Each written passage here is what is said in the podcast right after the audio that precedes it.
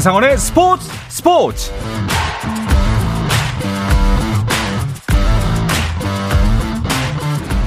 스포츠가 있는 저녁 어떠신가요? 아나운서 한상원입니다. 오늘 하루 이슈들을 살펴보는 스포츠 타임라인으로 출발합니다.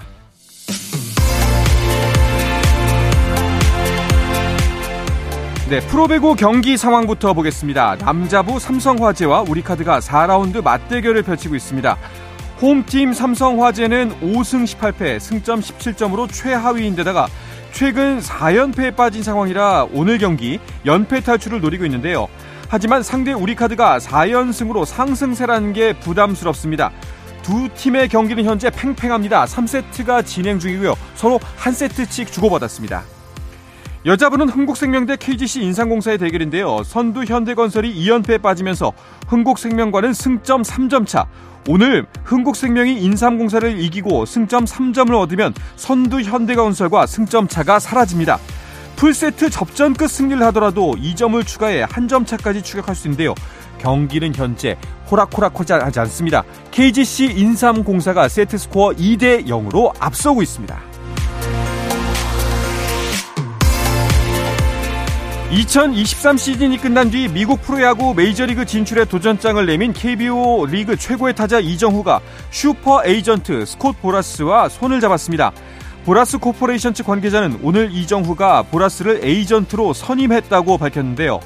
구단에는 악마, 선수에게는 천사라는 별명을 지닌 보라스는 메이저리그를 대표하는 에이전트로 박찬호와 류현진을 맡으면서 국내 야구 팬들에게도 익숙한 에이전트입니다.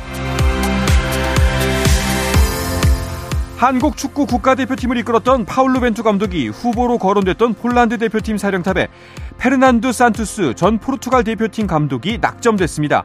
체자리 쿨레샤 폴란드 축구협회장은 선택은 어려웠지만 우리는 최고를 선택했다며 우리의 첫 번째 목표는 2024년 유럽 선수권 대회 본선 진출이라고 밝혔습니다. 프로축구 K리그1 수원 삼성의 해결사 오현규가 스코틀랜드 명문 셀틱으로 이적했습니다. 셀틱은 구단 홈페이지를 통해 오현규와 5년 계약을 했다고 발표했는데요. 구단이 구체적인 계약 내용을 밝히지는 않았지만 이적료는 300만 유로, 약 40억 원으로 알려졌습니다. 호주 오픈 테니스 대회 여자 단식에서 세계 랭킹 5위인 벨라루스의 아리나 사발렌카가 준결승에 진출했습니다. 사발렌카가 처음으로 호주 오픈 4강 대진에 이름을 올린 가운데 여자 단식 4강 대진이 완성됐는데요. 사발렌카는 세계 45위인 폴란드의 마그다 리네트와 내일 준결승을 치르고 여기서 승리하면 엘레나 리바키나 엘레나 리바키나 대 빅토리아 아자렌카 대 4강전 승자와 우승 트로피를 놓고 다툽니다.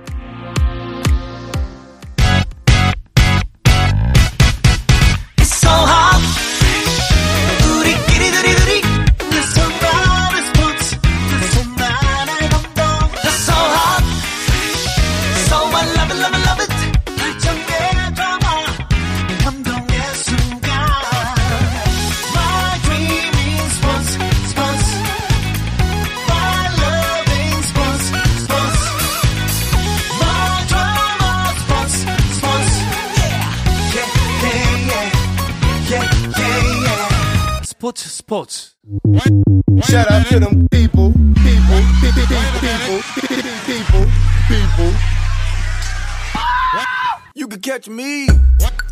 수요일 저녁에는 농구 이야기와 함께하고 있죠. 다양한 농구 이야기를 전하는 주간 농구 시간입니다. 오늘은 조손 두 분이 출장을 마치고 돌아오셨습니다. 손대범 농구 전문 기자 조현일 해설위원과 함께합니다. 어서 오십시오. 안녕하세요. 반갑습니다. 네, 오랜만입니다. 두 분이 오랜만에 오셨더니 박재민 씨가 도망을 갔어요.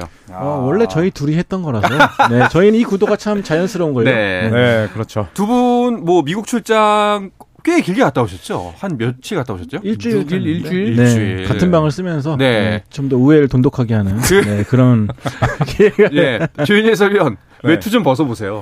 아, 네. 외투를 제가 뭐 네. 안 벗고 있는 이유가 네, 외투를 벗어보세요. 같은 옷을 두 분이 일주일 만에 네. 돌아오셔서 커플 티를 입고 오셨더라고. 네. 그 어, 예상이었습니다. 네. 무슨 일이 있었던 거예요? 일주일 동안. 하여튼 같은 곳에서 얻은 네. 티셔츠를 네. 저는 이 후디를 같이 입고 왔는데 네. 같은 옷 입고 왔다고 아까 아니, 직접 들으셨잖아요. 그러니까 약간 이제 뭐 쌍욕을 하시더라고요. 와, 네. 제가 진짜 그랬는데 그거잖아요. 네. 남들 앞에서 티내지 말랬지. 거 있잖아요. 예. 우리 사이 티내지 말랬지. 예. 두 분이 이렇게 같이 출장을 가신 거는 꽤 오랜만 아닌가요? 그렇죠. 저희 7년만 8년 만에 오. 갔던 거고 특히 LA 지역은 10년 만에 같이 갔던 거라서 재회라는 표현이 네. 이런 데 딱 걸맞나 싶네요. 네, 미국에서 그 큰 도시를 또 두 번째 예, 같은 멤버 갔다는 것 자체도 좀 신기하고 오. 네, 또 나이 들어서 또 함께 출장 가니까 또 재밌기도 하더라고요. 네. 그렇군요. 아, 두 분이 그 철저한 비즈니스 관계인 줄 알았는데 오늘로 좀 다시 보게 됐습니다. 네. 이따가 손잡고 나가세요, 둘이. 알겠습니다. 네, 퇴근할 때. 미국은 어땠나요? 네, LA는 뭐 한국과 다르게 좀 굉장히 좀 날씨가 네. 춥- 많이 춥진 않았어요. 그래서 음, 좀 편하게 잘 돌아다녔던 것 같고요. 저희 레이커스 위주로 관람을 했고 네. 어, 레이커스에 저희 기자로서 갔던 곳과 또 일단은 뭐 기자 이상으로 또 들어갈 수 있는 코트라든지 라커룸이라든지 이런 오. 것들을 좀 보면서 좀 많은 것도 느끼고 배울 수 있었습니다. 야, 부럽습니다. 손대범 기자 같은 경우에는 이현중 선수도 만나고 오셨다면서요? 네, 아주 짧게 네. 간단하게 티타임을 가졌었는데 어 LA에 이제 저보다 하루 먼저 도착했어요. 15일에 음. 도착해서 의사로부터 완치 판정을 받았고요. 어우, 다행입니다. 어 이제는 에이전트로부터 워크아웃, 그러니까 훈련, 훈련을 해도 된다 그런 좀 승인을 받고 지금은 현재 미국에서 훈련을 하면서 네. 어, 새로운 팀을 찾고 있는데요. 어, 먼저 출발점은 아마 NBA가 아니라 G리그 팀에서 시작할 것 같습니다. 음. 뭐 당장은 몸 상태가 검증된 것이 아니기 때문에 어, G리그에서 좀 테스트를 받으면서 어, 올해 7월 썸머리그를 노릴 것 같습니다. 이제 뭐 몸은 많이 나았겠지만 사실상 그 어린 선수고 음. 앞으로 가야 할 길이 많기 때문에 좀 심적인 면은 어떨까 싶은데 그런 네. 면들은 좀 어땠나요? 굉장히 충전이 확 된 것 같았어요. 어. 빨리 뛰고 싶다는 느낌이 강했고 네. 그래서 주변에서 누가 NBA 경기 보러 안 갔냐 그러니까 경기를 보면 본인도 너무 뛰고 싶을 것 같아가지고 음. 그냥 훈련에 매진하고 있다 뭐 그런 말을 할 정도로 굉장히 본인을 좀 뭔가 보여주고 또 그런 거에 좀 의지가 가득한 것 같습니다. 어, 그렇군요.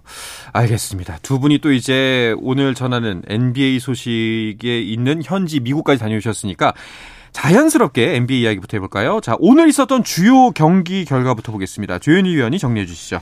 네, 시카고와 인디애나가 맞붙었던 경기에서는 인디애나가 4쿼터 역전승을 이끌어내면서 오. 네, 116대 110으로 승리를 따냈습니다. 네. 마이애미 보스턴도 경기 양상 비슷했는데요.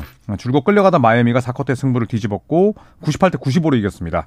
뉴욕과 클리블랜드 전에서는 뉴욕이 105대 103 두 점차 승리를 따냈고 덴버랑 뉴올리언스 경기 이 덴버 너게츠가 거센 추격을 허용했지만 어, 한 점차 승리를 지켜냈고 워싱턴과 댈러스 경기도 한 점 차였습니다. 칼 쿠즈마의 맹활약이 돋보였고요. 127대 126으로 워싱턴이 이겼습니다.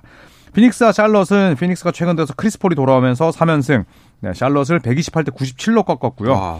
LA 더비, 이 LA 클리퍼스와 레이커스의 경기에서는 아, LA 클리퍼스가 원정팀 자격이었는데 아, 모처럼 화끈한 공격력을 선보이면서 133대 115로 크게 이겼습니다. 그렇네요. 아니 두 분께서 이제 주 이번에 출장의 목적이 이곳이었잖아요. 네. 음. 아무래도 이 두 팀 클리퍼스 대 레이커스의 경기가 좀 남다르게 느껴지셨을 것 같은데 네. 어떠셨나요? 일단 레이커스가 최근 2년 동안 클리퍼스를 한 번도 이기지 못했습니다. 아? 그렇기 때문에 아마 오늘 경기가 좀 많이 주목을 받았을 것 같은데 음. 어, 여전히 클리퍼스가 레이커스 상대 강세를 보였습니다. 133대 115로 대파를 했는데 뭐 초반부터 크게 클리퍼스가 앞서갔고요. 다만 르브론 제임스가 스포트라이트를 좀 뺏어갔죠. 46득점을 기록했는데 네. 오늘 클리퍼스전 46득점 덕분에 30개 구단 전 구단을 상대로 40점 이상을 와. 올린 NBA 최초의 선수가 됐습니다. 그렇군요. 근데 어떻던가요? 이제 그 이제 레이커스 오늘 경기도 있었지만 출장 기간 동안 현지에서도 팀의 경기를 보고 오셨잖아요. 뭐 특히 손대범 위원 같은 경우는 일단 조용하시고 네, 네. 팬이기 때문에 조현일 위원이 보시기에 좀 레이커스 앞으로 가망이 좀 있어 보이던가요? 사실 뭐 루이 하치무라를 트레이드 영입을 하기도 했었고, 음. 예, 그리고 또 저희가 직관했던 새크라멘토전은 아쉽게 졌습니다. 예, 그런데 이제 저희가 귀국하고 나서 펼쳤던 뭐 멤피스 그리즐리스전 그리고 포틀랜드 트레이블레이저스 원정 경기는 또 잡아냈거든요. 네. 그리고 또 내일 앤서니 데이비스가 돌아올 예정이라 사실 플레이오프 진출 정도는 가능하지 않을까 싶은데 오, 뭐 그 이상은 그 이상은 쉽지 않다. 음, 어불성설이다. 오, 네, 고개를 라고 끄덕끄덕 하시네요. 어, 저도 현장에서 보면서 느꼈습니다. 아, 그래요? 글렀구나. 네, 경기 끝나고 나서 그 네. 특정 선수를 엄청나게 비하하면서 네. 네, 굉장히 광분했었어요. 아, 그렇군요. 네, 이게 현장에서 왜 팬들이 네. 이제 저는 관- 한 경기는 관중석에서 봤거든요. 근데 네. 저 취재할 때랑 좀 느낌이 다르더라고요. 왜 관중들이 막 소리를 지르면서 경기를 보는지 아. 알게 되었습니다. 네. 답답하셨나요? 목이 쉬었습니다. 아, 그 네. 정도로? 네. 알겠습니다. 아까 뭐 조현희 의원께서 말씀하셨지만 하치무라 루이가 합류를 했습니다. 이 부분은 어떻게 작용할까요? 네, 최근 워싱턴 위저즈와의 트레이드를 통해서 이제 켄드릭 넌 그리고 2라운드 지명권 3장을 넘기고 하치무라 선수를 받았습니다. 음. LA 레이커스 역사상 최초의 일본인 선수인 하치무라 선수가 됐는데 어 일단 이 선수는 레이커스가 그렇게 기대했던 2m 3cm의 장신 포워드입니다. 뭐 그동안 좀 장신 선수가 부족해서 네. 고생했던 레이커스인데 이 하치무라 선수가 그래도 catch and shoot도 되고 또 외곽 자- 외곽이지만 또 인사이드에서 리바운드 경쟁이라든지 그런 것도 가능하기 때문에 조금은 르브론 제임스의 부담을 좀 덜어주지 않을까 어. 좀 그렇게 기대를 하고 있습니다. 알겠습니다. 자, 그리고 다른 경기도 살펴보면은 이제 덴버 대 뉴올리언스의 경기. 요키치가 복귀를 했죠. 그렇습니다. 요키치가 햄스트링 부상 때문에 지난 경기 나서지 못했고 이 오클라호마 시티 썬더에게 졌었는데 아, 복귀전 이 뉴올리언스와의 원정 경기에서 승리를 따냈습니다. 다시 한번 요키치가 트리플 더블을 달성을 했고요. 어, 인디아나 페이서스를 잡아내고 썬더에게 지면서 9연승 행진을 마감했었는데 아, 오늘 요키치가 복귀를 했고 그리고 마이클 포터 주니어가 개인 사정으로 빠졌거든요. 네. 그 몫까지 잘 해내면서 덴버 너게츠가 서부 컨퍼런스 1번 시드를 굳건히 지키고 있습니다. 그렇군요. 아, 뭐 이렇게 요키치가 복귀를 해서 활약한 건 기쁘지만 팬들 입장에서는 부상에서 너무 빨리 복귀한 거 아니냐는 우려 섞인 목소리도 있던데요. 그렇습니다. 오늘 뭐 복귀했는데 사실은 36분이나 뛰었거든요. 네. 햄스트링 다친 선수가 이 화타라도 있는지 금방 나와가지고 winning shot까지 넣어줬어요. 네. 뭐 그런 걸 보면서 좋아하면서도 말씀하신 대로 좀 너무 빨리 복귀한 것이 아니냐 싶은데 음. 일단 덴버가 일정이 되게 빠듯합니다. 뭐 밀워키 벅스, 필라델피아 세븐티식스 이어지는 힘든 일정이기 때문에 아마 이것 때문에 덴버가 좀 위기를 극복하고자 좀 빠르게 복귀시키고 오늘 컨디션 점검을 시킨 게 아닌가 싶습니다. 그렇군요. 어, 동부 1위 보스턴의 경기도 있었습니다. 패배네요.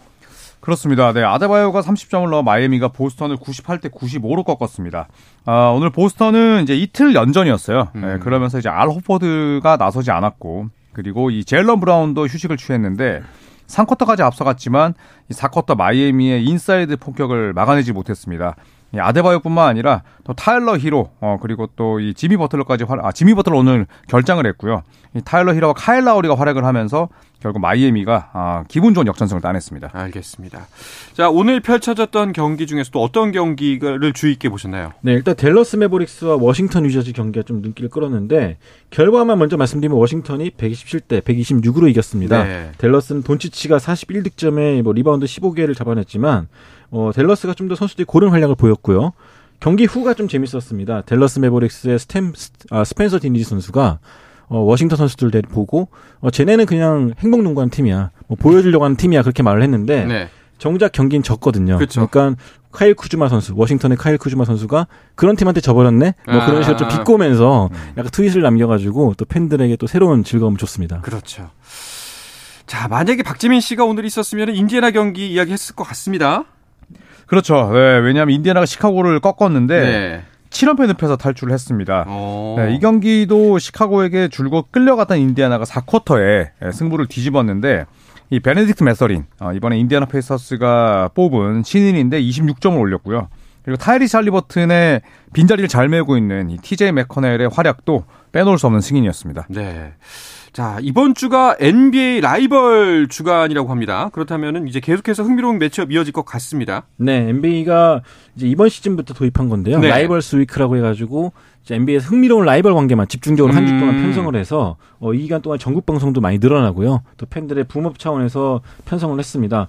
어, 25일, 우리나라 시간으로 25일부터 이제 29일까지 계속되거든요. 뭐 그 사이에는 필라델피아 세븐티식스와 네. 브루클린 네츠, 또 멤피스와 골든 스테이트 같이 뭐 플레이오프에서 만났거나 혹은 좀 스토리가 흥미로웠던 네. 팀들의 경기가 붙- 맞붙어 있습니다. 그렇군요. 뭐 또 이 중에서 두 분이 좀 주목하는 경기, 혹은 또 이제 그 NBA에 좀 관심을 두려는 분들에게 좀 이런 부분들을 집중해서 보면 좋을 것 같다 하는 것들이 있을까요? 저는 네, 내일 12시 정오에 열리는 네. 골든스테이트와 멤피스 경기를 추천드리겠습니다. 오. 뭐 골든스테이트야 많은 분들께서 또 좋아하시는 팀이지만 또 멤피스의 농구가 아주 화끈하거든요. 네. 리그에서 가장 젊고 또 운동 능력이 뛰어난 이 멤피스인데 어, 지난해 컨퍼런스 준결승에도 맞붙었고 이번 크리스마스 matchup이기도 합니다. 예, 그리고 또 골든스테이트 워리어스가 뭐 홈에서 워낙 강한 팀이고 또 내일 이 경기를 제가 중계하기 때문에 음. 이 경기를 추천드리겠습니다. 알겠습니다. 또 주말에 이제 미국 시간으로 토요일 날 열리는 세 경기가 흥미로운데 브루클린과 뉴욕 닉스, 그러니까 같은 어, 연고지를 쓰고 네네. 있는 전통의 라이벌이라고 할수 있고요. 또 보스턴 셀틱스와 레이커스, NBA 음. 80년대를 빛냈던 라이벌 관계 두 팀이 붙고요. 네. 또 이제 필라델피아와 덴버 경기도 편성이 돼 있는데 NBA 최고의 센터인 조엘 엠비드와 그 다음에 아 NBA 최고 엠비- 엠비드와 요키치 간의 맞대결. 네. 어 이것도 상당히 흥미로울 것 같습니다. 알겠습니다. 자, 오늘 경기 결과에 따라서 순위표에는 어떤 변화가 있는지도 궁금한데요. 일단 서부부터 보겠습니다. 손대범 기자가 정리해 주시죠. 네, 덴버가 오늘 승리와 함께 34승 13패로 어, 2위 멤피스보다 두 게임 반차 앞서면서 1위를 지키고 있습니다. 어, 멤피스는 2위, 세크라멘토 킹스가 좀 떨어진 어, 27승 19패로 3위를 지키고 있고요. 뉴올리언스와 LA 클리퍼스, 델러스, 피닉스가 4, 5, 6위를 지키고 있습니다. 어, 유타 재즈가 25승 25패로 딱 5할을 지키면서 8위에 있고요. 미네소타와 골든 스테이트가 이제 play-in 토너먼트를 노리는 9위와 10위 팀입니다. 그리고 포틀랜드 블레이저스와 LA 레이커스가 이제 반 게임 차로 12, 13위에 있는데 어, 이 두 팀 같은 경우는 그래도 언제 또 반전 음. 분위기를 마련하면 올라갈 수 있기 때문에 또 지켜볼 만합니다. 확실히 레이커스는 희망의 끈을 놓기에는 아직 좀 기회가 남아 있어 보입니다. 알겠습니다. 동부는 조현일 위원이 정리해 주시죠. 네, 어, 리그에서 덴버와 함께 7할 승률을 기록하고 있는 두 팀 중에 하나인 보스턴이 35승 14패로 1위고요. 최근 들어 3연, 어, 5연승을 달리고 있는 필라델피아가 2위입니다. 아, 그리고 야니스가 이끌고 있는 밀워키 벅스가 3위, 그리고 브루클린 네츠가 반경기 차이로 밀워키를 쫓고 있습니다. 클리블랜드 캐벌리어스가 29승 20패로 5위를 지키고 있고요. 최근 상승세가 돋보이는 마이애미 히트가 27승 22패로 6위를 달리고 있습니다. 자, 뉴욕 닉스가 7위, 그리고 애틀란타 호크스가 24승 24패로 8위고요. 인디애나 페이서스, 시카고 워싱턴이 뒤를 잇고 있습니다. 어, 트레이드 루머에 시달리고 있는 토론토 랩터스는 12위까지 떨어져 있고 어, 최근 들어서 보스턴을 잡아낸 올랜도가 18승 29패로 13위, 그리고 샬럿 호네츠가 13승 36패로 14위, 디트로이트가 12승 37패로 30개 팀 가운데 29위, 동부 컨퍼런스에선 꼴찌에 그쳐 있습니다. 알겠습니다.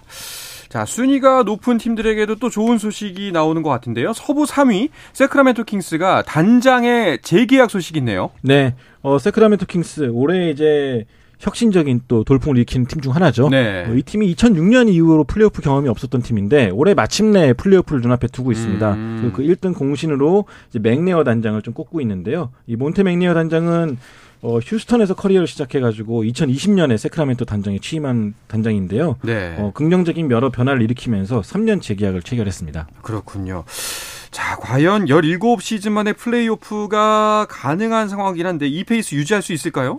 저는 유지했으면 좋겠습니다. 음. 네, 세크라멘토가 너무 오랜 시간 네. 농구의 초대를 받지 못했는데 사실 세크라멘토 지역 농구 팬들의 팀에 대한 사랑이 엄청나거든요. 음. 그리고 맥네어 단장의 수완도 아주 훌륭하고 그리고 골든스테이트 워리어스의 어시스턴트 출신인 어시스턴트 코치 출신인 이 마이크 브라운 감독의 지도력도 훌륭합니다.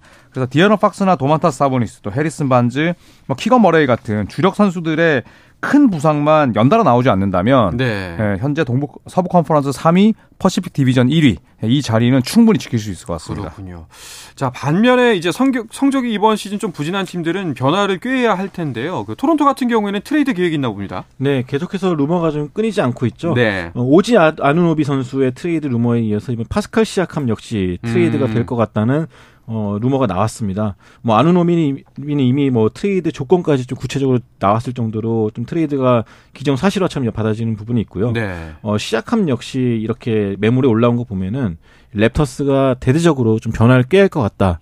또 그러지 않으면은 더 이상 올라가지 못한다. 뭐 음. 그런 좀 냉철한 현실에 좀 부딪힌 것 같습니다. 알겠습니다.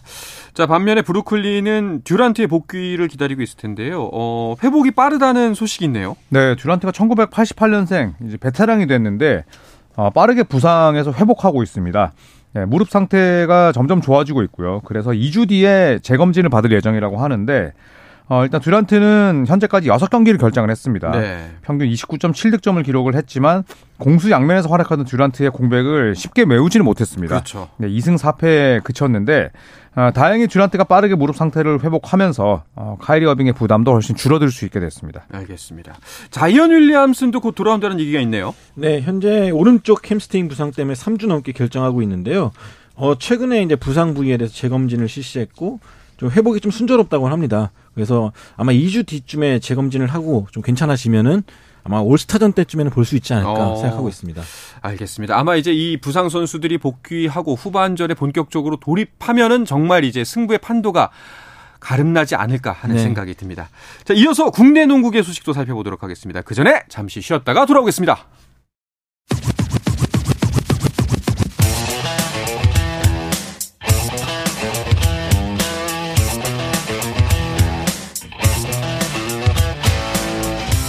짜릿함이 살아있는 시간 한상원의 스포츠 스포츠 네, 수요일 저녁의 농구 이야기 주간 농구 듣고 계십니다. 손대범 농구 전문 기자 조현일 해설위원과 함께하고 있습니다. 자, 국내 농구 소식 살펴볼 텐데요. KBL은 설 연휴 기간에 너무 힘을 쏟았나요? 하루 쉬어가네요, 오늘. 네, 일단 설 연휴가 뭐 역시나 KBL 입장에서 빼놓을 수 없는 대목이기 때문에 네. 어, 흥미로운 매치들이 좀 많이 편성이 됐었고요. 어, 그러다 보니까 이제 설 연휴 직후인 오늘은 경기가 없었습니다. 그렇군요. 자, 설 연휴 기간 동안 있었던 경기 중에 특히 쌍둥이 형제 감독 간의 맞대결도 관심을 모았죠. 네, 그렇습니다. 3위 현대모비스 또이 2위 LG가 맞붙었는데 어, 현대모비스가 승리를 따내면서 올 시즌 네 번의 맞대결 2승 2패로 균형을 맞췄습니다. 또 현대모비스는 LG를 꺾으면서 3연승을 새겼는데 이 경기 전까지 창원 LG가 원정 승률 뭐 압도적인 1위였거든요. 네. 하지만 이 현대모비스가 울산 동천체육관에서 이 홈코트 2점을 잘 지켜내면서 어, 팀의 승리를 안겼습니다. 지금 현재 뭐 KBL 순위표를 보면은 가장 치열한 자리가 바로 이 2, 3이거든요. 그렇습니다. 근데 또 이 두 팀이 쌍둥이라는 게 너무 재밌습니다. 또 사상 처음으로 또 예. 쌍둥이 형제가 맞붙는 것도 흥미로운데 예. 이렇게 마지막까지 순위 경쟁을 펼친다면은 이 팬들 입장에서도 즐거울 것 같습니다. 그렇죠. 자, 모비스에는 조현일 위원이 있잖아요. 근데 요새 좀 게- 굉장히 좋아하시네. 너무 좋아하시네요. 어. 예, 너무 진짜로 좋아하니까 네. 예, 기분이. 나쁘기도 하면서 또 네. 네, 좋기도 하네요. 그렇군요. 아무튼간에 그 이제 모비스의 론제이 아바리엔토스가 있는데 그 요즘 좀 기사가 뜸해요.